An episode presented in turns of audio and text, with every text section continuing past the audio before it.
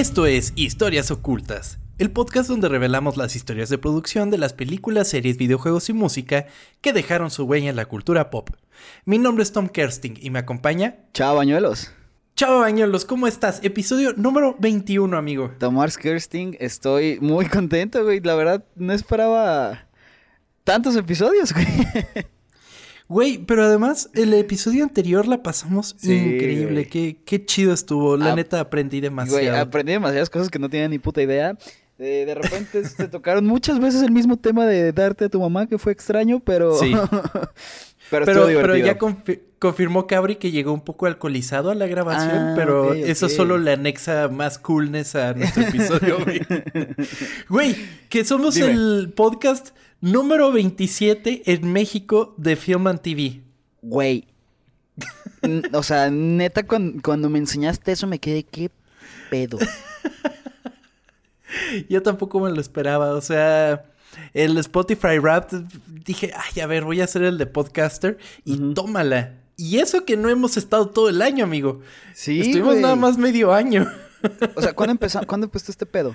En julio. Julio. Julio, ok. Medio año. Sí. seis meses. Medio año.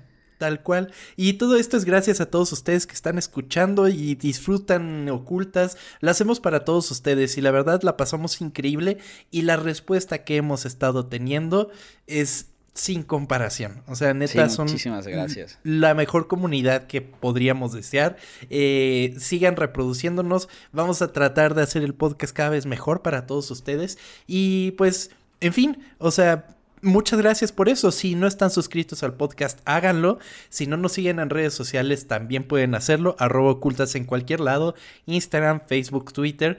Y si interactúan con nuestra cuenta, generalmente los mencionamos por aquí para agradecerles personalmente que tengan una conexión tan grande con el podcast. Y bueno, chava, pues si no es por el momento. Oye, pero antes, de que empieces, también muchísimas gracias a ti, güey, por todo lo que haces. La neta te esfuerzas demasiado para este pedo, así que te tengo que agradecer, güey. Amigo, amigo, yo, también te tengo que agradecer a ti por haber estado conmigo todo este tiempo y por echarte todos mis choros y tus chistes pendejos y todo. Todo. Muy bien, amigos. Si quieres, empecemos. Platícame de qué será esta semana. Claro que sí. Como humanos, buscamos siempre los mundos alternos al que vivimos. La búsqueda constante por refugiarnos en universos diferentes nos ha llevado, desde tiempos inmemoriales, a encontrar en la ficción un espacio para todos aquellos que encontramos los pequeños detalles en estos como un escape del mundo y la vida que nos envuelve. Ya sean universos fantásticos donde la magia rige al curso de la vida, realidades históricas que nunca podremos revivir, o en muchos de los casos, universos distópicos en los que en un futuro retorcido nos despierta fascinación y trabaja de manera invertida la historia. Hoy nos envolveremos en una de las películas que más allá de crear un universo, creó una estética. Esta es la historia oculta de Blade Runner.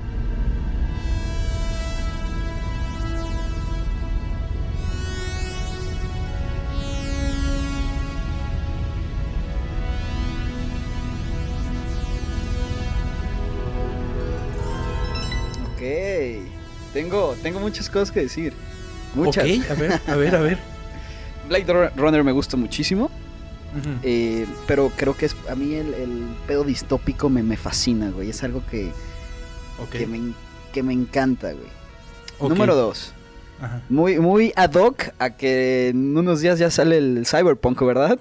Exactamente, hoy mismo, justo, bueno, en la realidad alterna en la que ah, ya está grabado el episodio y se estrenó, sale hoy mismo el juego. Entonces, nos agarramos de ese tema a propósito. Ok, ¿y, y qué? ¿Ya sí, sí lo vas a comprar? Güey, yo estoy a nada de preordenarlo y ya tenerlo disponible para el jueves decir que no voy a trabajar y ya.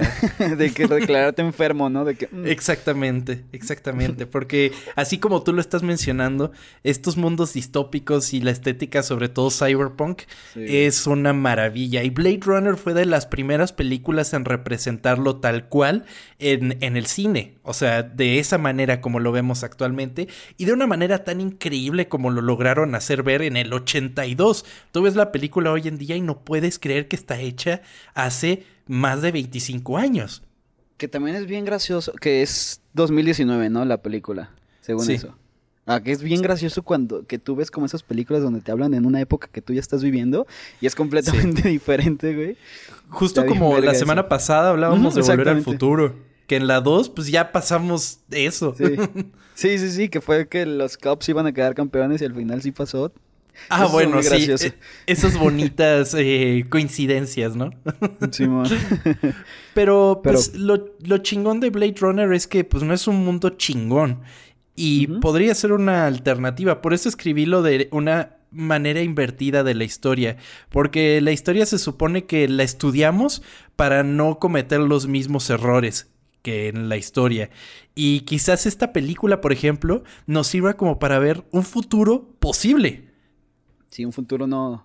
Y no tan lejano. Un, algo que podría pasar en. Pues. Sí, ponle tú unos 20 años por ejemplo. O sea, si Amazon sigue como está, probablemente, probablemente es sea, el culpable.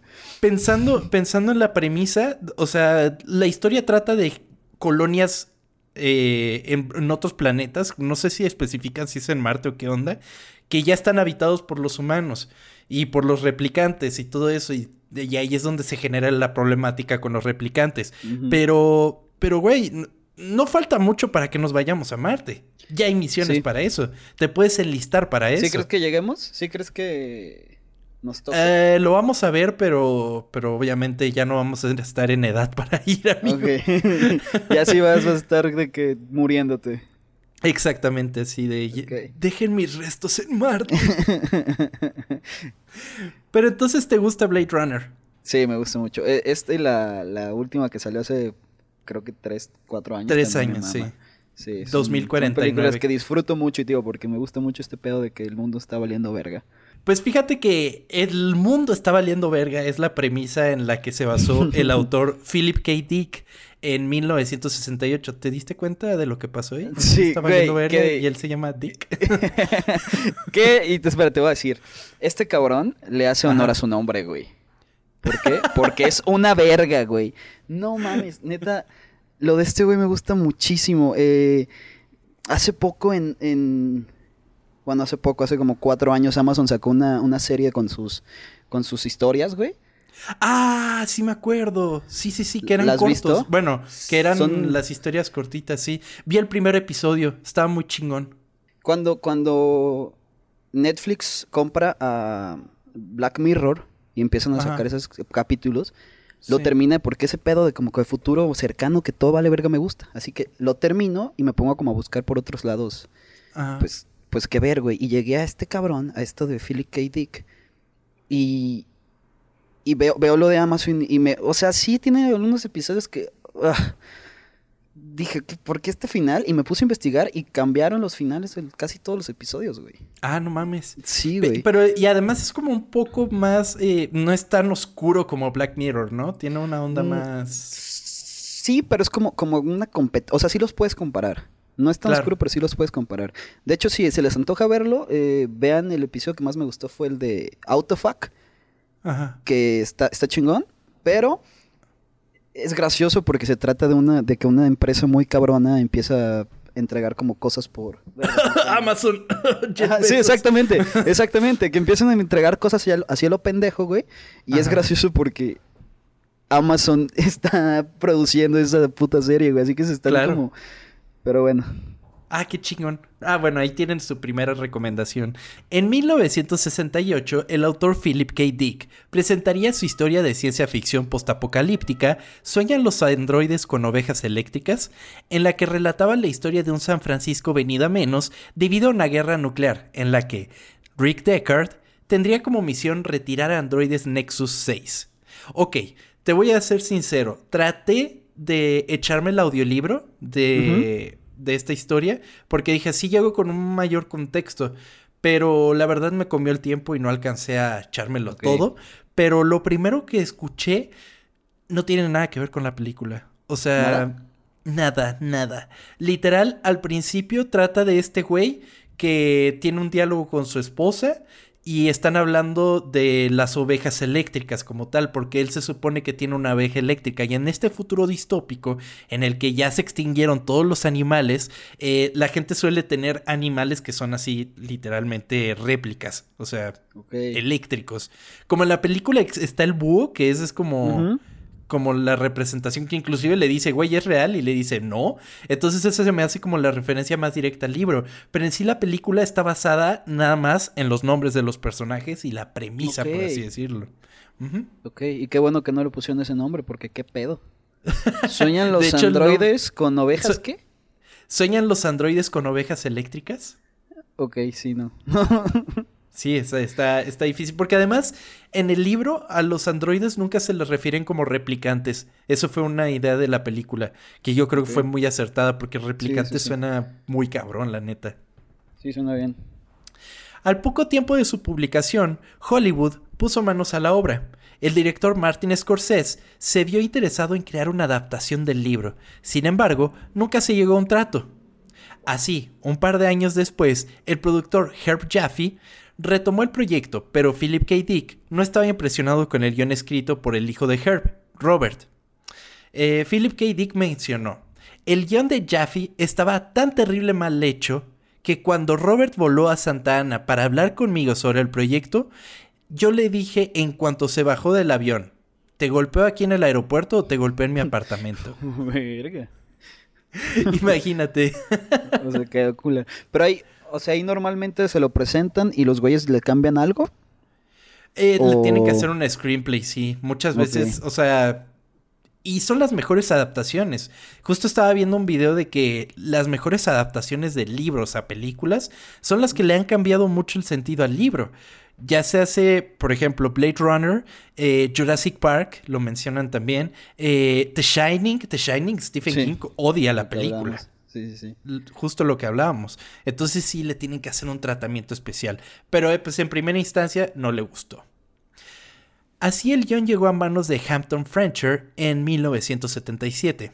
El guion sería apenas basado en la historia original del libro. Tiempo después, el productor Michael Dealey se interesó en el borrador de Fancher y convenció al director Ridley Scott de filmarlo. Scott había rechazado previamente el proyecto, pero después de dejar la lenta producción de Dune, quería un proyecto de ritmo más rápido para distraerse de la reciente muerte de su hermano mayor, Frank Scott. Frank Scott, tengo entendido, falleció de cáncer de la piel. Y sí, falleció muy joven. Oye, perdón, me quedó un poquito, me quedó un poquito en lo de atrás. Eh, si tú fueras un escritor, ¿qué sentirías cuando llegan y te cambian toda tu película, ¿Entenderías que dices, bueno, pues es que tengo, tiene que adaptarse, pues? O si dirías, no, no mames, se va a quedar así. Hay que pensar que cualquier artista tiene un ego sobre su obra, güey. O sea, es tuya la obra, ¿sabes? Y en cuanto alguien trata de tocarla, ya sea para una crítica o para adaptarla o lo que sea, seguramente vas a generar una problemática. Entonces, quizás si empiezan a jugar con tu obra, yo creo que sí te causaría cierto problema, ¿no? Es como sí debe ser feo. Mm". Hasta que llegan con un cheque y dices, bueno, está bien. Sí podía, sí podía cambiarse poquito. claro, totalmente. ¿Tú cómo te sentirías al respecto? Sí, lo mismo. Es que sí debe ser horrible ver que sí le cambian todo. Y, pero te digo, si me llegan con mucho dinero, pues digo, güey, ya, X. Hago otras ahorita. Con dinero baila el perro, amigo. Sí, claro, totalmente. No lo voy a negar. Yo sí, claro, toda la vida. Así comenzaría la preproducción de la película Android. Posteriormente, Mecanismo. Posteriormente, Dangerous Days. Y no fue llamada Blade Runner hasta último momento en preproducción. El nombre de Blade Runner surge de una adaptación de 1979 del libreto original para cine, el cual fue rechazado para filmarse, pero se publicó a manera de libro, titulada Blade Runner, a Movie. Literal Blade Runner, una película.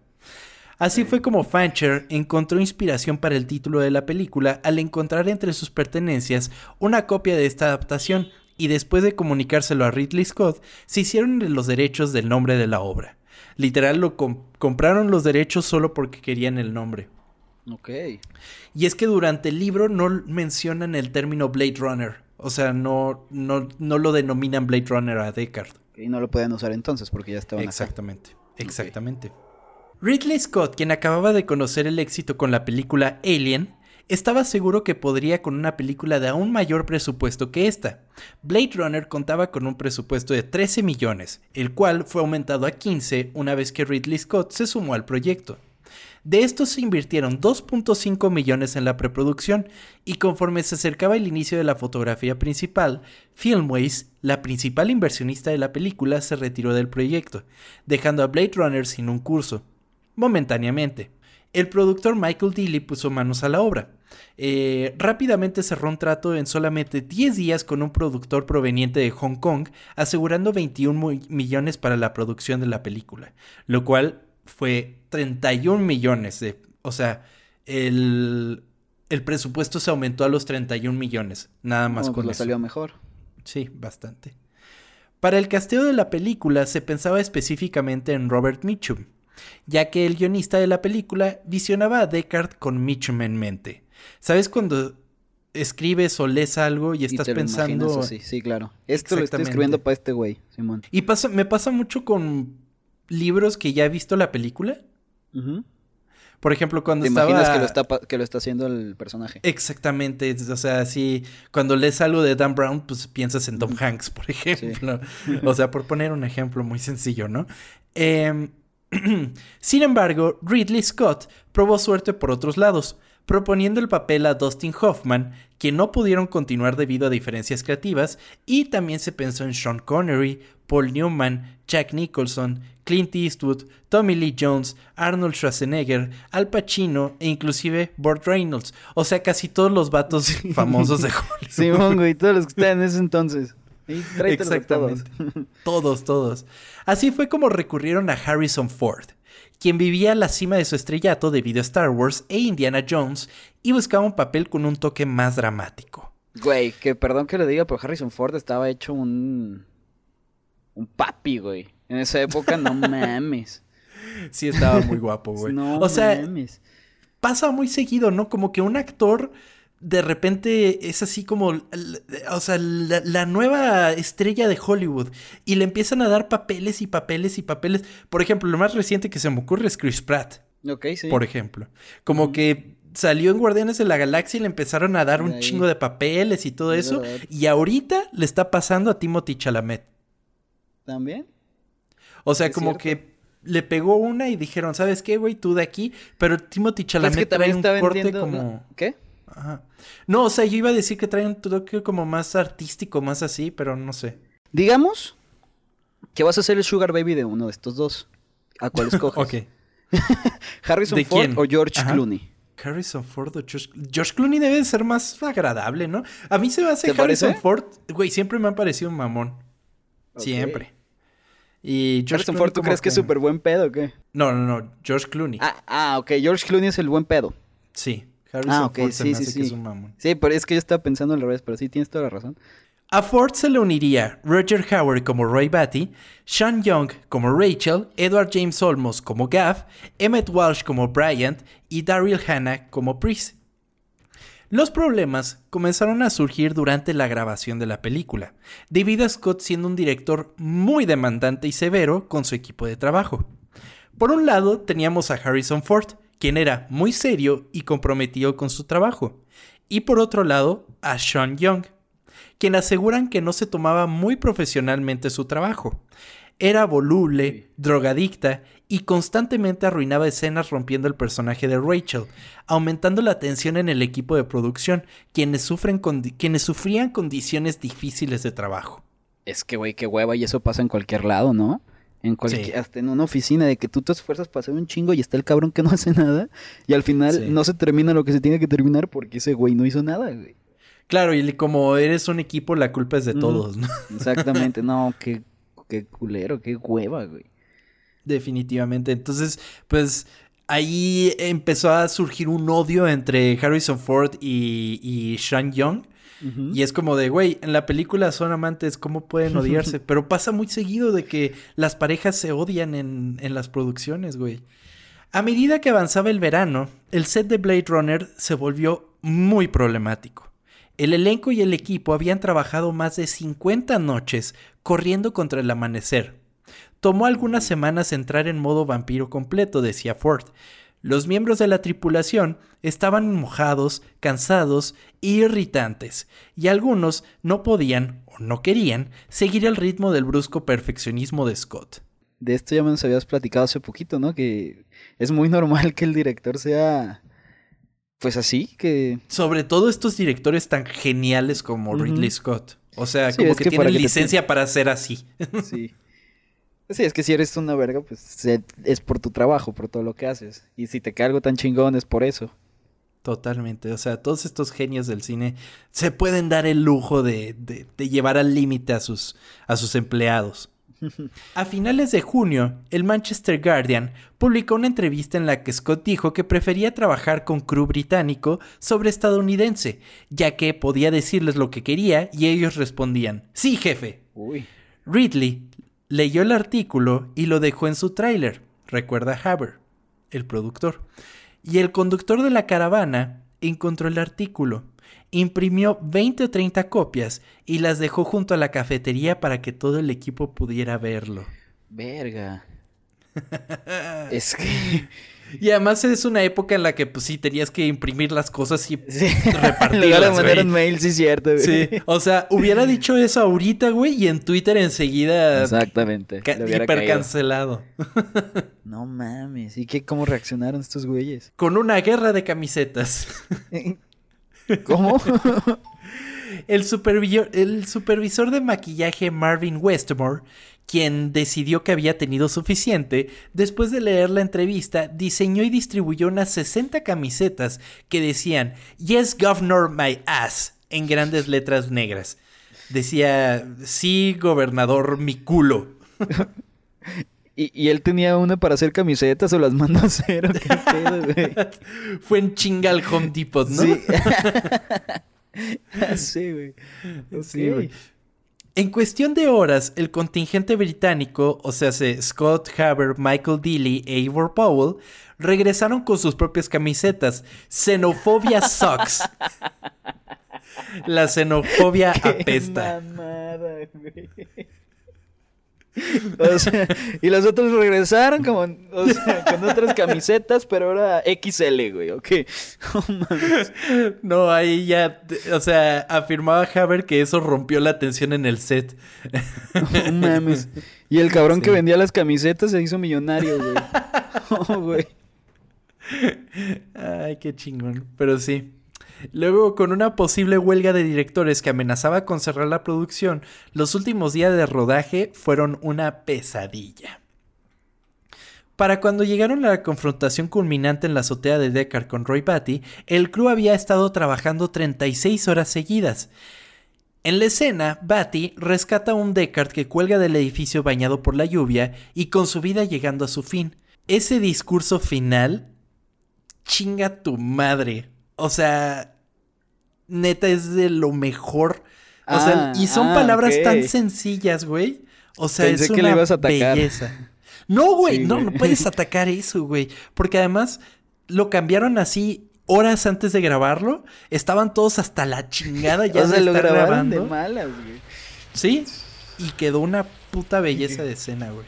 I've seen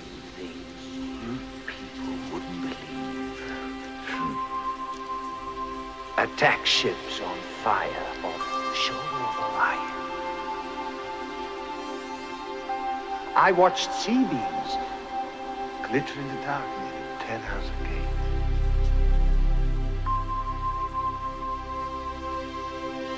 All those moments will be lost in time. Like tears.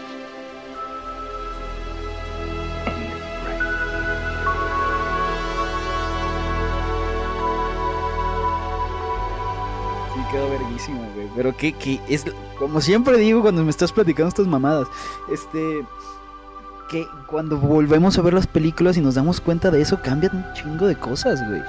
Definitivamente. Que, esa escena eh, que esa escena la veas y digas, güey, en ese momento se la estaban pasando terrible, güey. De la verga todo. No mames. Pero qué chingón.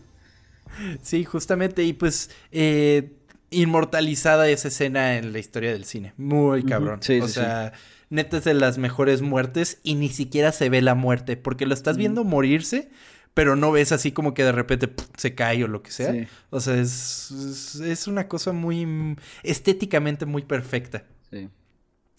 Blade Runner se destaca por su diseño de producción y su arte específicamente distópico de un futuro probable.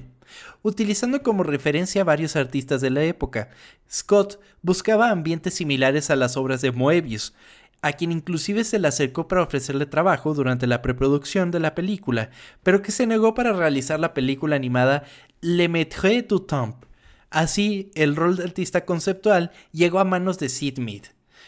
Esta película animada Moebius eh, dijo, güey, no trabajé en Blade Runner por hacer esta mamada.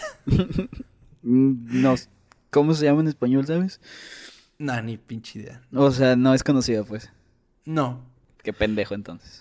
Definitivamente, porque sí se arrepintió toda la vida, pero, pero bueno. La película se convirtió así en un referente para la visualización de ciencia ficción, mezclando técnicas como efectos de cámara obtenidos con miniaturas del mundo, grabaciones en locación siendo revestida posteriormente para obtener el tono futurista buscado, y los encargados de efectos para la película hoy en día disfrutan de la fama de haber realizado una de las películas con los mejores efectos especiales de la historia, mezclando innovadoras formas de grabar con efectos prácticos por computadora y la utilización de una técnica en el en el que el set era iluminado de diferentes maneras, grabando varias veces la misma escena, controlando el movimiento de cámaras por medio de computadoras y llegando a realizar el proceso hasta 16 veces.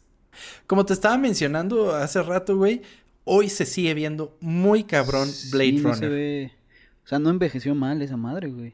Para nada. Y es justamente como repetimos en varios de los, de los episodios, los efectos prácticos. Si tú haces efectos prácticos que se vean chingones, jamás van a envejecer. Sí. Nunca. es verdad. Porque, por ejemplo, hoy revisitas eh, la primera película de Spider-Man, por ejemplo, la de Sam Raimi.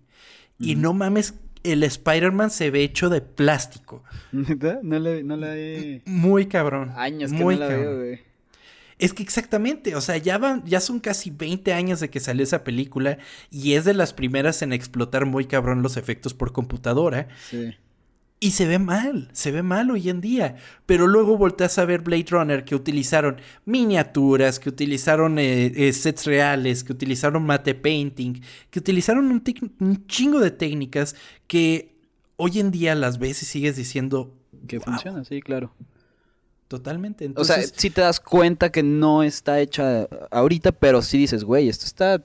Esto no se ve mal, esto se ve muy bien.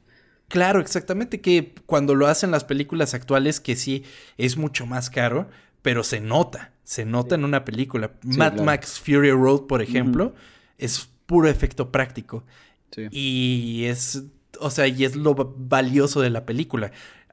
Eso, si lo, si lo comparas con una película de Rápido y Furioso por ejemplo, que pensando que también son carros, no tiene el mismo valor cinematográfico, ¿sabes? Sí, no, pero para nada. No estamos demeritando una ni otra, no, no estamos demeritando para nada. O sea, están cagadas las dos tienen sus valores distintos, pero sí a la hora de realizar los efectos. ¿No te quisiste meter con la gente que le gusta Rápido y Furioso, eh? eh es que no sé si. Bueno, no, voy a meterme en más problemas, no quiero más problemas. Ya te dio cosa que te atacaran. se, me armó en grande, ya no quiero que me pase otra vez como con Atlantis, así ya bien tibio, ¿no? Entonces... Ya sé. Pero tampoco hay mucha gente que, la gente que le gusta Rápido y por eso sabe que son una mierda, ¿no? Me imagino. Yo creo que sí. O sea, dice, es que voy a ver una película donde los coches van a volar, me vale verga, me voy a divertir. Y eso está bien. Exacto. Y está bien, y está cagado, y qué chingón que te la pases bien. O sea. Pero date cuenta que es una mierda. pero está bien divertirte con eso. O sea, sí, pero pues a mí también. O sea, tú te puedes comer así un caviar o te puedes comer unos doritos Nacho, ¿no? Y hay veces que tienes ganas de doritos Nacho, güey. sí, que estoy de acuerdo. Tienes toda la razón. Totalmente. O sea, no hay gustos culposos, chicos. No existen los gustos culposos. Ustedes disfruten lo que les gusta y, Y, y ya, o sea, si quieren compartirlo, pues chingón, si no... Pues que te valga verga si a la gente no le gusta lo que a ti te gusta, da igual. La neta, totalmente. Como Chava que le gusta a Ricardo Arjona. No mames, güey. Es bellísimo, güey. Y ahí me doy cuenta. Bueno, no, no me voy a meter ya más aquí, güey, porque no. Lo siento, me mama. No sé. De repente suena en mi coche y es como, güey. Wow. Lo siento. Por lo menos ya no manejas una piticrucera, amigo. Ay, güey, ahí discúlpame. No, no, no. Pinche, coche verga, güey. Ay, güey. Pues hablando de música, otro de los elementos vitales en la película y su ambientación es la música, para la cual se recurrió al compositor griego Vangelis, quien creó una combinación de elementos clásicos con sintetizadores. Eh, la música de Blade Runner es otro pedo, güey. Sí, es, eh, es una. Es que es muy reconocible, güey.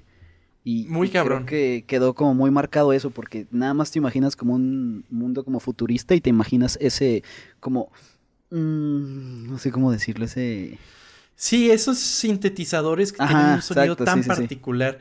Eh, Vangelis, la gente lo reconocerá porque es el que hizo Carros de Fuego. Y, y, pues le quedó muy bien y le dio un sonido a ese mundo que, que no podría sonar de otra manera. Muy cabrón y, que influyó muchísimo en obras futuras, porque ya cuando escuchabas algo que es cyberpunk, por así decirlo, eh, usa mucho este recurso tipo Vangelis y les queda muy chingón. Mientras tanto, Philip K. Dick se mostraba preocupado por el avance de la producción, del cual estaba recibiendo muy poca a casi nula información, después de haber leído un borrador del guion con el cual estaba muy a disgusto. Sin embargo, una vez que recibió la versión final del guion y vio 20 minutos ya producidos con efectos especiales del filme, Dick quedó muy satisfecho. Sin embargo, el afamado autor no alcanzaría a ver su obra adaptada al cine, falleciendo el 2 de marzo de 1982 debido a un paro cardíaco a la edad de 53 años. Sí, este güey tiene muchos problemas en el cerebro también, güey. Ah. Que se imaginaba cosas. No sé si vas a decir algo así. No, ¿no? Cuéntame. lo que le pasaba a él y que lo ayudaba a escribir mucho es que en sus sueños veía cosas, güey, que después trasladaba como a, escribirlas, güey. Pero eso le empezó a afectar para hacer, no, no, sé bien cómo es el, término, pero mm. empezó a tener problemas como eh, psicológicos. Y... ¿Como para asociar el mundo real o como? Ah, no tantas, o sea, sí, algo así, de, de repente lo soñaba y para él sí, sí estaba como existiendo en verdad, pero lo tenía que escribir y empezó a hacer muchísimas cosas y, y sí empezó a tener problemas eh, pues, psicológicos, güey. Órale, qué fuerte. Porque además él, él, es el que escribió también Minority Report. Y también es un peliculón. Muy, muy chingón. No, este güey tiene un chingo de cosas. Y era joven, güey. O sea, imagínate lo que pudo seguir creando, pues. Sí, de hecho, Amazon sacó otra, otra serie de este güey que se llama The Man in the High Castle. Que es, ¿qué pasaría ah, si los si los alemanes hubieran ganado la guerra mundial? Ajá. Y, y se trata de eso, de que los alemanes y los japoneses se repartieron el mundo, güey. Y ahora Alemania domina Estados Unidos y Japón domina toda Asia, güey. Y, y esta, esta verga esa serie, este es, este, creo que tiene dos temporadas nada más y está en Amazon también si la quieren ver. Y este güey le escribió toda. O sea, bueno, el material original. Sí, sí, sí, el material original. No, sí, pues ya está. sí, ya está. El material original, ¿de dónde se basaron? Sí, el libro. Exacto, el libro. En screenings para público en marzo del 82, los asistentes reaccionaron de mala manera a la película, lo cual resultó en una modificación completa a la versión para cines de Estados Unidos, retirando cualquier indicio de que Deckard fuese en realidad un replicante, añadiendo también un voiceover en el que Deckard narra lo que está sucediendo en pantalla, guiando a la audiencia. Fue para la grabación de esta que los problemas y roces comenzaron a surgir. Y eh, esto de los screenings públicos y que son como test, generalmente es para gente random que dicen, eh, güey, ¿quieres ver una película? Así están afuera del cine. ¿Quieres ver una película? Es para ver qué opinan y así. A mí me pasó eso una vez, güey. ah, no mames. Bueno, no sé si fue eso, eh, la de estos dos güeyes que estaban enfermos, que es uno de los de los hermanos Sprouse. ¿Ubicas los hermanos Sprouse? Los de. Ah, la, ah, la que es como The Folding or Stars, pero que no es The Folding or Stars. Simón, es esa. Güey, yo estaba, estaba en, en, la gran plaza con mi papá viendo qué película ver. Esto fue hace un, putero, güey. Y de repente llegan unos güeyes de que, eh, ¿quieres entrar al cine VIP gratis? Y yo, ¿sí? y me dice, ah, pásale. Y yo, ¿cómo así? Me dice, sí, sí, sí, tú pásate, bla, bla. Y me metieron a la sala a ver la película, güey, que se estrenó, no mames, como dos meses después. No sabía por qué había pasado, pero dije, ok, no sabía que eso pasaba, pues. No, sí pasa y muy seguido, sobre todo en Estados Unidos. O sea, qué chingón que te haya tocado, amigo. Sí, güey. ¿Y te gustó la pinche película? Sí, es, es, ay, güey, es para teenagers, güey, ¿ubicas? O sea, tú llevas a, o sea, a tu sobrina, no sé cuántos años tenga, pero la llevas y es como que empieza a llorar de que, ay, sí creo en el amor y cosas así. A ver, a ver, a ver. Yo lloré con The Folding Our Stars y muy cabrón. Ok, pero pues digamos, tú lloras, tú lloras mucho. ¿Qué te digo? No son películas malas, pero son películas. Sí, son películas que se enfocan a, pues a teenagers, güey. Y está, pues sí. Alguna vez lo fui y yo también caí en eso. Ok, ven, qué chingón. Y pues sí, como te, así como te pasó a ti, pues invitan a gente a la sala y al salir les dicen, ah, ¿qué te pareció? ¿Qué onda? ¿Qué pedo? Y pues la gente la odió. Entonces Warner dijo, güey, ¿qué pedo? ¿31 millones para que esta mamada no le guste a la gente? Entonces le, los obligaron a hacer los cambios necesarios para, según ellos, mejorar la película. Verga, qué culero que te digan eso, ¿no? Definitivamente. Eh, En 1992, eh, Harrison Ford reveló en entrevistas que Blade Runner no es de sus películas favoritas, sobre todo por los problemas que sostuvo con el director y el equipo, además de su completo desprecio de la grabación de los voiceovers. Es que se te queda como grabado que te la pasaste mal y no creo que te guste tanto. Yo creo, o sea, remembrar todo eso no, va a estar tan chingón. ¿Cuántas veces verán los artistas sus películas, güey? Buena pregunta. O sea, si dirán, ah, no mames, hay que ver mi película donde la hago bien chingón. O no verán sus películas, güey. Nada más cuando se presente, ya bueno, va y no la vuelvo a ver en mi vida. Qué buena pregunta. Yo creo, yo creo que no ves tanto tus películas, ¿no? A mí me daría como, como cringe, güey, como ñañaras, ¿no? Por ejemplo, yo esto no lo puedo escuchar, güey. Yo me empiezo a escuchar en Spotify y digo, no mames, no, no. No me puedo escuchar, güey. Me da mucho, ay, güey, como pena, güey. ¿No te no vuelves a escuchar los episodios? Yo no, güey. Claro que no. ¿Qué, qué? Tú sí los... Bueno, pues cuando... Güey, yo, yo, mira, lo grabo. Lo edito. Entonces lo escucho pues ya dos veces. Y luego me tengo que cerciorar que todo quedó bien. Lo escucho una tercera vez. Y luego cuando lo veo que ya está en Spotify, lo escucho también. Entonces, como cuatro veces alrededor de la producción, güey. Yo no, güey. A mí me da muchísima cosa. Sí, no. Es complicado, te entiendo, amigo. o sea, si tú fueras un actor, verías tu película muchas veces. Porque. No, porque. tienes un ego muy grande, es lo que estás diciendo. No, claro que no. Güey, si lo escucho tantas veces es porque lo produzco, güey. Sí, ya sé. No, o sea, admite que tienes el ego grande y ya, güey. Ya nada más porque eres el número 27, güey. Ay, güey. No, bueno, no me voy a poner a explicar eso. bueno, total. Oye, ¿qué haces mientras lo escuchas? O sea, la última vez que lo escucho ahí sí es por mero... o sea, ya está aquí lo voy a escuchar. Las demás veces sí soy por necesidad. Porque tengo que escucharlo. O sea, le pones mucha atención. Sí. Y ya el otro es como de, ah, sí quedó bien, se subió bien, chingón. Ya no hay ningún pedo. Que fue escuchar mis chistes cuatro veces, güey. Lo siento. Verga, no sabes, no sabes, de verdad. Es, es, un tedio completamente. un tedio, verga, ok. Total, Harrison Ford menciona, cuando comenzamos a rodar, se había acordado tácitamente que la versión de la película que habíamos acordado era la versión sin narración en off. Fue una maldita pesadilla, Pensé que la película funcionaba sin la narración, pero ahora estaba atascado recreando esa narración y me, vi, y me vi obligado a hacer las voces en off para personas que no representaban los intereses del director. Yo vi esta versión con voz en off. Ajá. Y está de la verga. ¿Sí? ¿A poco? Está, es que o sea, no está mal la película. O sea, la primera vez que la vi fue con la voz en off. Pero sí escuchas a Harrison Ford con una hueva en el voz. ¿A poco emperrado? Pero con una hueva. Verga. Está de la chinga, porque de por sí Harrison Ford habla todo. Y luego hace el voz en off con hueva, güey, con cero intención. Sí. Este rompe, rompe con todo.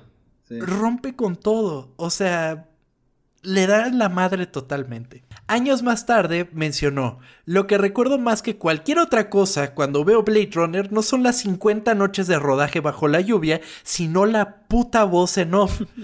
Todavía estaba obligado a trabajar para estos payasos que vinieron escribiendo una mala voz en off tras otra.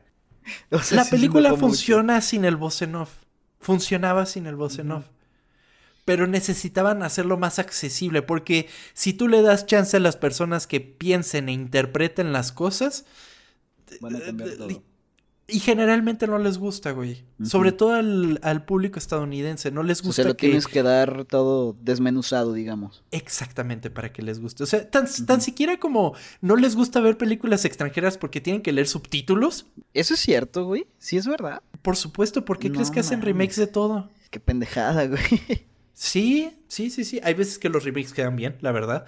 Pero pues es la mayor causa de por qué existen todos esos remakes. tener que hacerlo porque te da hueva leer las letritas, güey. O ay, van muy rápido, güey, no mames. Porque generalmente son buenas historias y simplemente no, la gente pues no le hace caso. Es algo que deberíamos de agradecerle, por ejemplo, a Parasite. O sea, que la gente terminó viéndola. Es verdad, güey. O sea, ahí te das cuenta de lo chingona que es algo para que, que toda la gente lo vea. Exactamente. Aunado a las voces en off, ejecutivos del estudio pidieron que se incluyera un final feliz. En esta escena anexa, Rachel y Deckard viajan en un spinner por verdes praderas y montañas. Eh, debido al ya corto presupuesto con el que contaba la producción, Ridley Scott se puso en contacto con Stanley Kubrick, para que le permitiera usar pietaje de la escena de apertura de The Shining para esta escena, a lo cual el director accedió. Entonces, cuando ustedes están viendo la versión original de Blade Runner, o bueno, la segunda versión de Blade Runner, están viendo parte de The Shining. Ok. Y justamente es la versión, porque tuve que revisitar la película para escribir esta madre, es la versión que está en Prime Video. Ok. Entonces, cuando vean en Amazon. O sea, la segunda versión. La, segunda versión. Es la que está en Prime. Y hasta hace poco estaba en Netflix una versión de la que ahorita vamos a hablar. Y esa, esa era más chingona, pero bueno. Pues, ¿Cuántas versiones hay, güey? Es justo lo que vamos. ¿Al Snyder Cut también va a salir ahí o qué? Así fue como se presentó en San Diego una segunda versión de la película a manera de prueba que incluía algunas escenas que no habían sido incluidas en la versión de prototipo anterior e incluía el final feliz. Finalmente, el 25 de junio de 1982 se estrenó en cines de Estados Unidos una tercera versión de la película, que incluía final feliz y el voiceover de Harrison Ford. La crítica fue dura con la película, al venderse como un filme de acción, pero que al verse surcaba varios puntos dramáticos. Y casi de manera paralela, el público no recibió bien el filme, llevando a la película a recaudar solamente 41 millones y medio en taquilla. No mames, Sin embargo, y tantos, ¿no? Exactamente, de los 31 le ganaron 41. Bueno, le ganaron 10. Sin embargo, Blade Runner conoció el éxito en formato casero, creando un culto alrededor de la película, llevándola a ser analizada debido a su influencia en la cultura y por muchos otros términos cinematográficos. O sea, Blade Runner es el caso de una película que en cine no hizo un carajo, pero que en la gente que la vio por medio de VHS, lo que sea, de beta, mil cosas, es que se hizo tan grande eh, Blade Runner. Está también muy culero que no hayas ganado nada, ¿no? Sí, pero piensa también que de los DVDs y de todo eso también le ganan. Pero sí. ¿Sí se gana bien con eso? Porque, a ver, de esos 41 millones que sacaron, los 41 no van directamente a. No. O sea, te tienes que dividir en el cine y más madres, ¿no? Me imagino. Y generalmente, bueno, en muchas de las ocasiones no cuentan en el budget de la película, no cuentan la, la propaganda. Uy, güey. Sí. pues. O sea, qué bueno que envejeció así, qué bueno que se hizo una película de culto, pero qué culero que no se sepa apreciar, apreciar esto como debe de ser. Sí, tal cual, un flop en cuanto salió a cines. Pero eh, este éxito es lo que ha dado pie a todas las versiones que hay de Blade Runner, que es lo que tú me estabas preguntando. En 1982 se estrena a nivel internacional y se crea una tercera versión, la cual es conocida como la International Cut o Criterion Edition, la cual contiene escenas más violentas que la versión original. O sea, estrenaron una, hicieron una tercera para estrenarla alrededor del mundo. Pobre editor, güey, lo traen como loco al cabrón. Totalmente. O sea, y la Criterion Edition es la que viene. Criterion es como este. Es que no sé si sería bueno clasificarlo como un estudio o algo así. Eh, las mejores películas así de la historia tienen su Criterion Edition. Que le hacen un trabajo muy cabrón de remasterización, de digitalización de todos los elementos. Las mejoran muy cabrón. Si ustedes algún día se encuentran con una Criterion Edition una película que aman, cómprenla porque son versiones muy chingonas que vienen con documentales y todo eso. Están muy chingonas las Criterion Edition. Yo sigo esperando el momento que baje la Criterion Collection de Godzilla, güey. No mames. O sea, ¿es caro? ¿Cuánto cuesta? La Criterion Edition, es que son como 18 películas. Está ah, ahorita como en 4 mil pesos, güey. No, sí está cara. está bastante cariñoso, pero sí. Es, son bastante chidas las Criterion Edition. Y se ve que fueron la que tomaron para hacer la, la, mm. el corte internacional. Ajá. Que es mucho más violento porque el cine estadounidense pues no estaba tan conforme con... Es muy violento, tiene desnudos. Eh, ah, ah, Entonces las separaron. Entonces ya llevamos tres versiones. En 1986, para su transmisión en televisión, se creó una tercera versión de la película, debido a la petición de CBS para reducir la cantidad de violencia, profanidad y desnudez para cumplir con las restricciones de transmisión. Aquí dice tercera porque fue la tercera en Estados Unidos, pero en realidad ya van cuatro. Todas diferentes. tres para Estados Unidos, cuatro para el mundo. Ah, exactamente. En octubre de 1989 se descubrió una copia de 70 milímetros de Blade Runner. Algún tiempo después, la impresión fue redescubierta por dos coleccionistas de películas en la misma bóveda mientras buscaban imágenes de la película El Álamo. Cuando el Cineplex Odeon Fairfax Theater de Los Ángeles se enteró de este descubrimiento, la dirección del teatro obtuvo el permiso de Warner Brothers para proyectar la cinta para un festival de cine programado para mayo de 1990. Hasta la proyección, nadie sabía que esta película era distinta a la original. Debido a esta sorpresa, Warner Brothers programó más proyecciones del ahora anunciado Director Scott de Blade Runner en 15 ciudades de Estados Unidos. ¿Ok? Ok. Esa es la quinta ¿Hay versión. ¿Hay más? ¿Hay más? Verga. Sin embargo, Ridley Scott condenó esta versión debido a que nunca fue consultado para esta, y remarcaba varios puntos que denotaban que era un corte incompleto, al que se le habían editado varios detalles clave. Así, para 1992, Warner Brothers creó un Director Scott bajo la dirección parcial de Scott en la que se verían varios cambios con respecto a la versión original de la película. Se eliminó el voiceover de Deckard, se insertó un sueño en la que aparece un unicornio corriendo por el bosque y se eliminó el final feliz. Ok, no mames que hay más, güey. Sexta versión. Ok.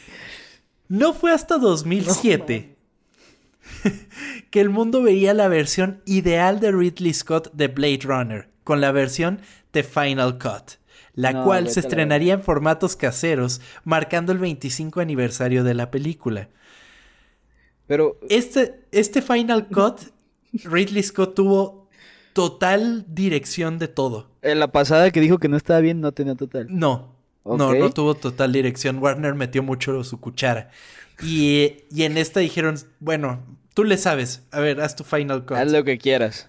Exactamente. Y esa es la que estaba hasta hace no sé si unos meses, pero la vi hace un tiempo en Netflix y es la, más fácil de conseguir ahorita. ¿Habrá alguna forma de ver en algún lugar todas las diferencias, güey? Creo que vendieron un paquete con todas las películas. Ok. O sea, con todas las versiones y ediciones y... O sea, al final fueron siete versiones de la misma pinche película. No mames. Por lo menos es una película buena, güey. Imagínate, no se te hacen... No eh, manches Frida siete versiones, pues no mames. la versión del director. sí, güey. Qué horrible. Así las ideas para una secuela de Blade Runner se propusieron por primera vez en la década de 1990, cuando la película original tuvo su mayor auge en popularidad, pero los problemas de licencia detuvieron su desarrollo.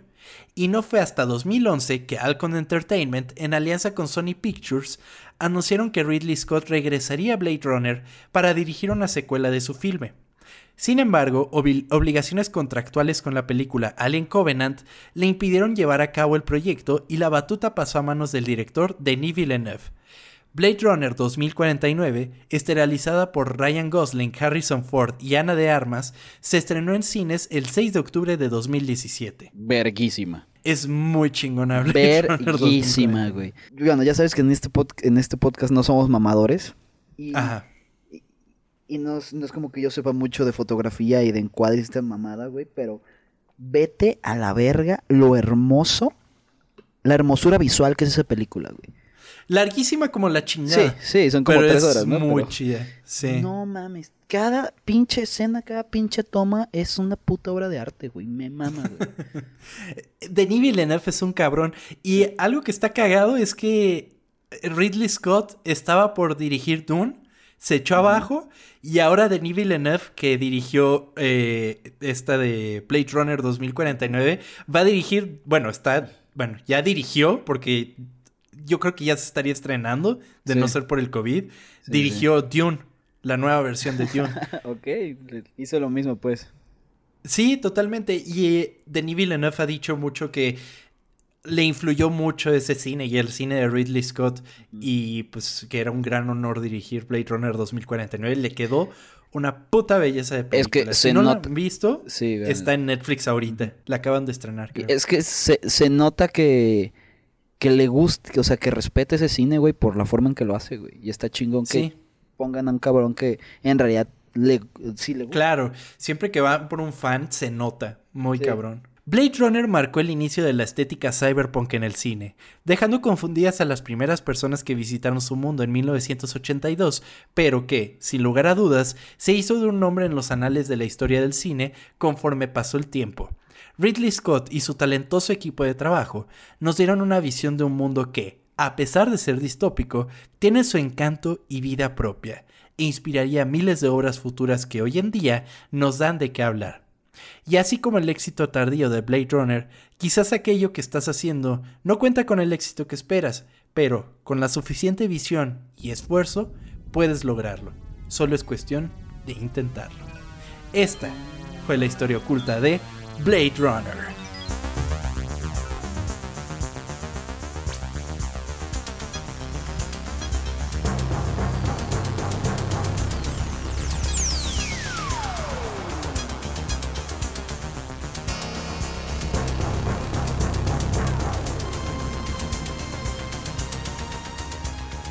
Una vez más, una vez más, esos finales que das, güey, preciosos, ¿eh? Yo vivo para escribir los finales, neta. Me, parto la cabeza por los pitches finales. Pero sí, güey, qué, qué, chingona historia la de Blade. Sí, güey. Y nos faltó un chingo. Porque yo tengo que redactar este guion y tengo que ajustarlo para que nos dure a lo mucho una hora. Y dejo un chingo de cosas afuera. Pero métanse en en el chingo de documentales que hay de Blade Runner, porque hay unos 4 o 5 documentales, eh, sobre todo de tantas versiones que se han estrenado de la película.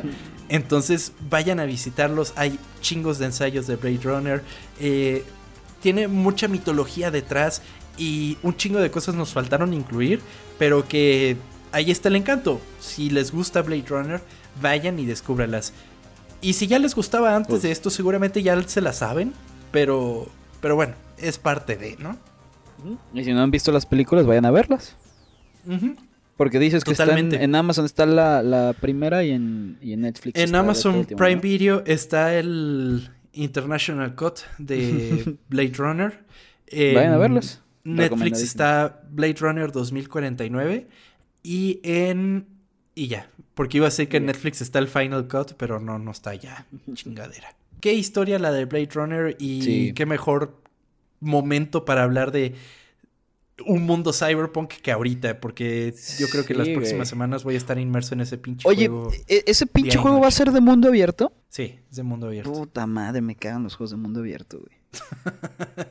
me desespera que no me digan, o sea, que me digan, eh, mira, toda esta mamada que hicimos, muévete por aquí. No, güey, dime por dónde ir, me caga, güey.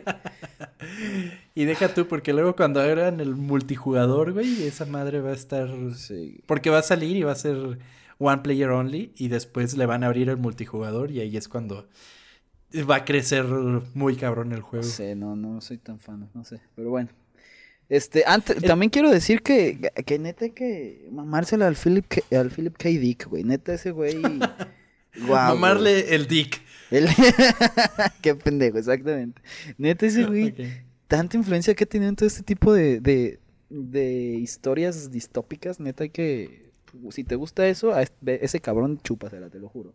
Un máster de la ciencia ficción. El, el, otro día, bueno, el otro día, hace tiempo, terminé un libro que está, de hecho, que se parece un putero a Blade Runner, güey, porque... El libro no me gustó, pues, pero se parece un putero a, esto. les iba a decir, se lo recomiendo, pero no, no se lo recomiendo, la neta no.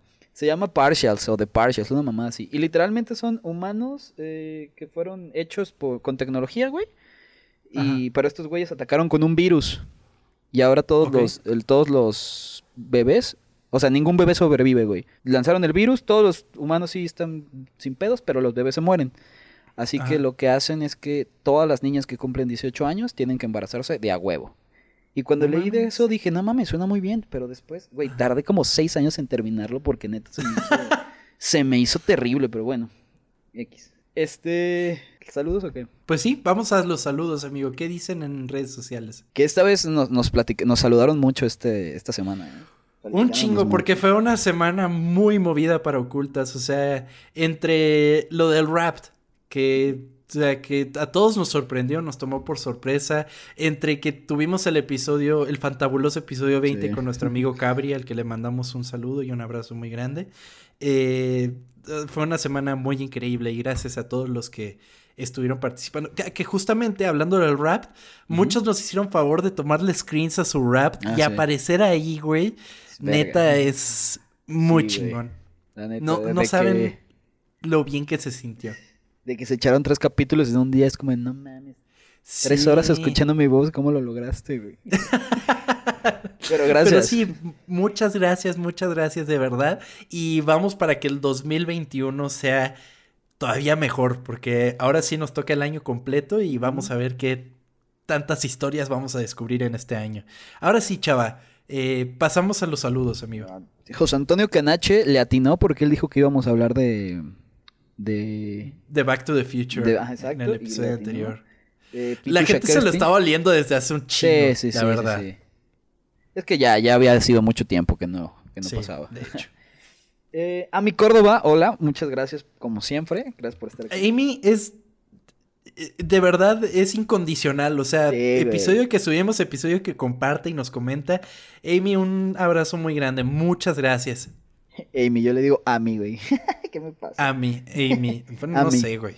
Las dos. Ahí que nos ponga, que nos escriba cómo. Evan Patmore dice que hagamos algo de Tarantino. Estaría increíble Tarantino, lo amamos mucho. Y José Antonio Molina le puso unas, unas, fotos de unas patas, porque... porque Tarantino. Ah, saludos a Edgar Madrigal también, muchas gracias. Saludos, muchas gracias. Eh, Svaide y Champ estuvieron ahí presumiendo su amor en, en, Twitter. ya ves que el, meme que, subí, que se subió de, de, de Spider-Man. Mm, Pepe Mercado, como siempre, muchísimas gracias. Denise Luján dijo que ella cree que Marty McFly quedó con Parkinson por tanto viaje en el tiempo. Ay, está, está cruel, pero está cagado. ya, ya después dice, es un chiste. Bueno, está bien. muy bueno, muy bueno. Em, esta pendeja tejana dice no hay nada superior a viajes en el tiempo que aventuras en el tiempo. Que pendeja tejana es su arroba, ¿eh? No está... Sí, sí, sí, sí. No, no le digo yo así. Se llama Alejandra, Alejandra Trujillo. ¿Por qué se llama pendeja tejana? Bueno, eso luego lo platico. No sé, güey. sí. Luciano Donoso dice que hablemos de Dune de Jodorowsky. Y Saludos desde Chile. ah, este, estaría muy chingón. justo cuando respondí, porque ese le respondí el mensaje, ¿tú te acuerdas que nos la puso un profesor en la universidad? Que nos puso el documental de, de Dune de Jodorowsky. Estaría muy chingón hacerlo. De hecho, lo pensábamos para cuando salga la película de Dune. A ver Iba a ser mucho antes. Pero pues la movieron un año, entonces. Sí. Pero muchas gracias. Saludos hasta Chile. ¿Viste que Halo lo retrasaron hasta otoño? Hasta otoño, güey. Güey, ¿cuándo es otoño? Septiembre, ¿no? Octubre, sí, más o menos. Arroba Franco Tosero, eh, que se echó todos los episodios y recomienda About Time en Viaje en el Tiempo. Ah, sí, nos mandó mensaje a, Instagram. y muchas gracias, muchas gracias por tu mensaje. ¿Esa de About Time? Simón, del, ah, de la familia que puede viajar en el tiempo. Sí, sí, sí, ya sé cuál es. Bueno, que los hombres pueden viajar en el tiempo nada más. Está muy chingón About Time. A mí me mama mucho. Pues es romántica y tú eres un romántico empedernido, ya lo sabemos. Totalmente, sí. Y qué chingón que te, que te echaste un binge listening. Dice que ahorita lo más complicado es esperar a que vuelva a salir un nuevo episodio. bueno, ya todos los jueves ahí estaremos. Todos los jueves, sin falta, Jueves Oculto es de historias ocultas. Muchas gracias por haberte echado todos los episodios. y Ronalex dice que... Ah, del el viaje en el tiempo del laboratorio de Dexter. ¿Te acuerdas, ¿Te acuerdas de esa película, güey? Sí, claro, güey. Que era el Dexter mamado y todo ese pedo. sí. Sí, el Dexter medio, medio, medio flaquillas y todo, todo ñengo. y luego el otro pelón, pero con una barba así. También nos platica de una película venezolana que se llama La Casa del Fin de los Tiempos. Que el, el maquillador del exorcista trabajó ahí. Ah, no mames. Qué chingón. Ah, y Josh Segovia también, Josh, muchísimas gracias. Y nos dice que nos está recomendando un podcast que se llama La Corte de los Cuervos, que habla de viajes en el tiempo, por si se les, interesa. Y son todos los, de esta semana, amigo. Ok, yo desde mi Instagram, arroba ton-kersting, un saludo a Edgar Martínez, que siempre comparte el podcast, y a nuestro amigo Mario Yadut que también siempre está compartiendo el podcast y, y sí, uno de los amigos muy cercanos del, programa. Muchas gracias a todos los que nos escucharon. Síganos en arroba ocultas, que pueden ser mencionados aquí en el, en el episodio siguiente de ocultas. Y bueno, en fin. Chava, muchas gracias por acompañarme esta gracias semana, amigo. Gracias a ti, gracias por platicarme esta gran historia. Gracias a todos. Nos vemos el jueves y la próxima semana también. Así es, y en Navidad y en todos los días, que además eh, cae episodio de Ocultas el 24, güey. No mames, ¿a poco? Y va a ser, espero sea navideño, ¿eh? Totalmente, totalmente, no puede ser de otra perfecto. cosa. Para que miren, ni siquiera vayan a cenar con sus familias. Dicen, terminas el episodio y te vas a cenar. O, o mejor aún, pónganos en la cena familiar. Puede ser. Mientras están peleando con sus tíos por los terrenos de la abuela, se empiezan a pelear mientras nos escuchan allá atrás. ¿Les parece? Exactamente. Perfecto. Pues muchas gracias, Chava. Nos vemos la semana que viene. Adiós a todos. Gracias a todos. Vamos por un 2022 con muchas más reproducciones y muchas más historias ocultas. Nos vemos la semana que viene. Hasta la próxima. Adiós.